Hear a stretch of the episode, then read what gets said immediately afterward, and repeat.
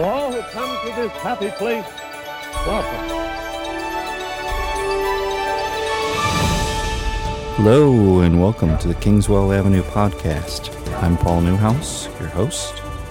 If you're new here or you forgot what happened last week, this is a show about the Walt Disney Company and what I like to call its four pillars the Disney Studio, Marvel Studios, Lucasfilm, and Pixar.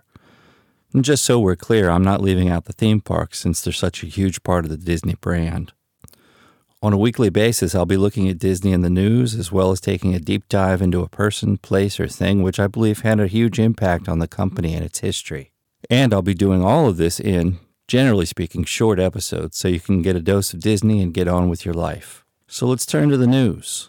This week, a new documentary series was released on Disney Plus. Inside Pixar consists of five roughly 10 minute episodes about, you guessed it, animation powerhouse Pixar. More specifically, the people there and how they tackle creative problems. Disney Plus's nonfiction programming has been excellent to date, so I was looking forward to this series. The documentaries about season one of The Mandalorian and Disney Imagineering were both outstanding, so if you haven't seen them, you should set aside a weekend and binge them both. Initially, I was going to complain because the episodes of Inside Pixar were so short, and I would have been more than willing to sit still for 30 or 60 minute installments. Now that I've seen the show, though, I think they're about as long as they should be in order to get across the concepts. Rather than feeling short-change, I felt the pieces were elegant and succinct. Episode 1 features Kemp Powers, the co writer and co director of the forthcoming feature Soul. Powers does a terrific job of conveying what it's like to be a professional writer working from the specific to the universal, sitting down to do the work whether inspiration strikes or not, because that's what professionals do. I'm a writer myself, and I found myself nodding at much of what he had to say. Episode 2 features character designer Deanna Margolese. I'm sorry, I'm probably butchering that name. Anyway, she teaches us to let ideas marinate and to accept blind alleys, new directions, and failure as part of the creative process. Again, some really solid lessons. Episode 3 covers Steven Hunter, an animator and director who created the short Out for Pixar. Again, this is a case of taking the specific and ballooning it out so that it's more relatable to a wide audience. This one doesn't have a nugget of creative wisdom, but I do think it's important since it demonstrates to gay kids there's a place for them in the arts and in animation. Episode 4 follows script supervisor Jessica Heidt, who developed a tool for tracking screen time by gender. Historically, in movies, male characters predominate, and Heidt wanted to make Pixar's films more representative of the real world, which is 51% female. The final installment showcases Dan Scanlon, who's a writer director.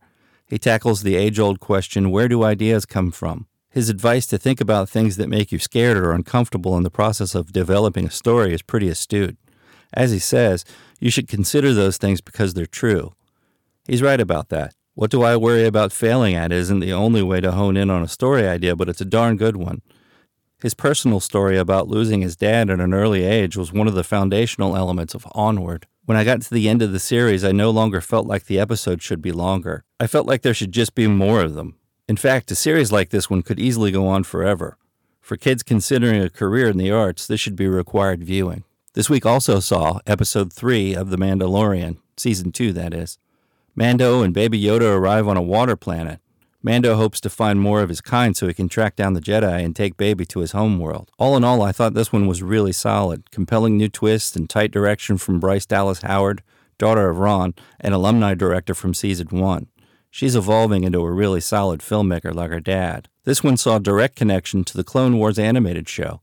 Bo Katan, heiress to the throne of Mandalore, appeared in live action for the first time and she was played by her voiceover actress, Battlestar Galactica's Katee Sackhoff. Katan tells Mando to seek out Ahsoka Tano, a Jedi apprentice from the Clone Wars and a longtime fan favorite character. The rumor is Tano will be played by Rosario Dawson in live action. The nice thing about these Clone Wars references was they weren't integral to the plot. If you got them, fine. If you didn't, it didn't impact your understanding. I verified this latter point with my wife, who's never seen a single minute of animated Star Wars. An interesting aside one or more people at The Mandalorian are fans of the HBO show Deadwood. Episode 1 had cast members Timothy Olyphant and W. Earl Brown, and Episode 3 had Titus Welliver. For those of you who haven't seen Deadwood, I recommend it highly, although it's way more adult than anything you're going to see on Disney Plus. This week, a writer at tech site Gizmodo wrote a piece begging Disney not to make a live action remake of Lilo and Stitch. I'm afraid I agree with this sentiment. I confess that I haven't seen any of the remakes to date, mostly because I think they're unnecessary, but also because of what I see as a huge injustice. Most people aren't aware of the fact that animation artists, writers, and directors are covered by the same union, a union that doesn't provide for their well being. For instance, writers of regular movies, the kind with physical rather than drawn or CGI people, share in the profits from those films. They get residuals for many years afterwards. Animation workers get no such protection, so when Disney makes these new films, they not only don't have to pay the original people, they don't even have to give them credit. When I see the trailers for the remakes and they feature shot for shot recreations from their hand drawn counterparts, it doesn't sit well with me. Anyway, I'll come down off of the soapbox now. That's enough news for this week. Let's turn now to our deep dive. In this week's news, we talked about Pixar and Lucasfilm, so in our deep dive, let's talk about Marvel.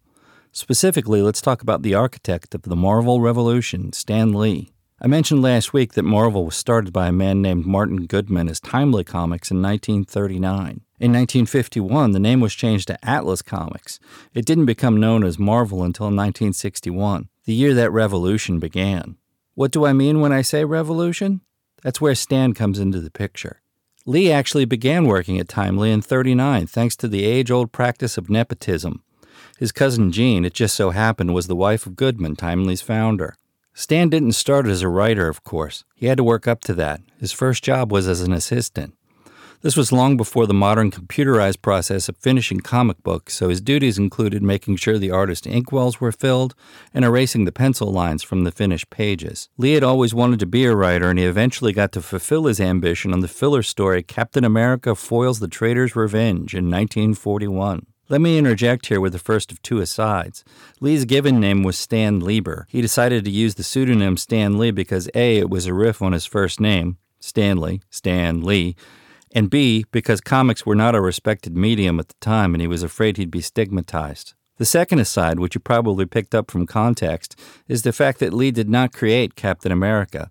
The captain's origins date back to the World War II era, so he was one of the characters Lee inherited as opposed to outright creating. Lee continued to write filler pieces until late 41 when, following a dispute with Goodman, the two creative stars of Timely, Jack Kirby and Joe Simon, left in a huff. Seeing little alternative, Goodman installed Lee as interim editor. Goodman was 30 at the time. Lee was just 19. Beginning in 1942, Lee did a stint in the military where he served with several other famous or soon to be famous people, including the director of It's a Wonderful Life, Frank Capra, creator of the Addams family, Charles Addams, and Theodore Geisel, who you probably know better as Dr. Seuss. Throughout his military service, Lee wrote scripts for Timely, and when he was discharged in 1945, he went back to work for them. During the 1950s, he became increasingly dissatisfied with the work. He created stories in a number of genres, most of which were not superhero based. The public had soured on hero comics during that period. By the end of the 50s, Lee was ready to quit the field. Late in the decade, Lee's counterpart at DC Comics found success reviving the superhero genre. He brought back The Flash and created the Justice League of America. Given the uptick in interest, Goodman charged Lee with coming up with superheroes of their own. Since he was considering leaving the field anyway, Lee's wife urged him to try writing comics he cared about. After all, Lee had nothing to lose. DC heroes were mostly flawless paragons, so Lee figured he'd go a different way. He'd give his characters flaws and relatable problems. This idea, in a nutshell, is the core of the Marvel Revolution. Finally, readers had heroes they could identify with. The writer teamed with artist Jack Kirby, who returned to Timely slash Atlas. Together, they created the Fantastic Four, the Hulk, Thor, and the X Men. With Bill Everett, he created Daredevil. With Steve Ditko, he created Doctor Strange and Spider Man. All the characters lived in a shared universe and came together in teams like the Avengers. Lee also brought back pre war characters like Captain America and Submariner. Lee was also a natural born showman, and his flamboyant way of interacting with his readers created a new and extremely loyal kind of comics fandom. Given the Marvel line's popularity, Lee pioneered a new way of writing comics which became known as the Marvel Method. He provided his artists with a short synopsis, allowed them to draw the entire issue, and then went back and filled in the dialogue. This allowed him to do more work in less time. In 1972, Lee stopped writing monthly comics and became Marvel's publisher. In 1981, he moved to California to supervise Marvel's movies and TV shows. But this was long before the Marvel Cinematic Universe. Lee didn't step away from the company until the 90s, though he continued to receive an annual salary of $1 million in his position as chairman emeritus. Modern audiences no doubt know Stan Best from his cameo appearances in the current crop of Marvel films. He was in all of them until he died in 2018 at the age of 95. When he passed, I remarked to friends that Lee was nearly as important a figure in pop culture as Walt Disney. Both men created, or had a hand in creating, an amazing collection of beloved stories and characters. The Marvel Cinematic Universe, a franchise that's generated billions of dollars and won fans all over the world, wouldn't have been possible without the pioneering work Lee did in the 60s and 70s. All of the films in the MCU feature heroes and supporting cast Lee gave life to on the page. And I'd argue the movies are successful in large part thanks to their fidelity to Lee's original work. Though the movies are more sophisticated than their comic forebears, they capture the tone and style admirably. Whether you're a fan of comics or not, you have to concede that Lee was a titan in his field, and the work he did constituted a genuine revolution.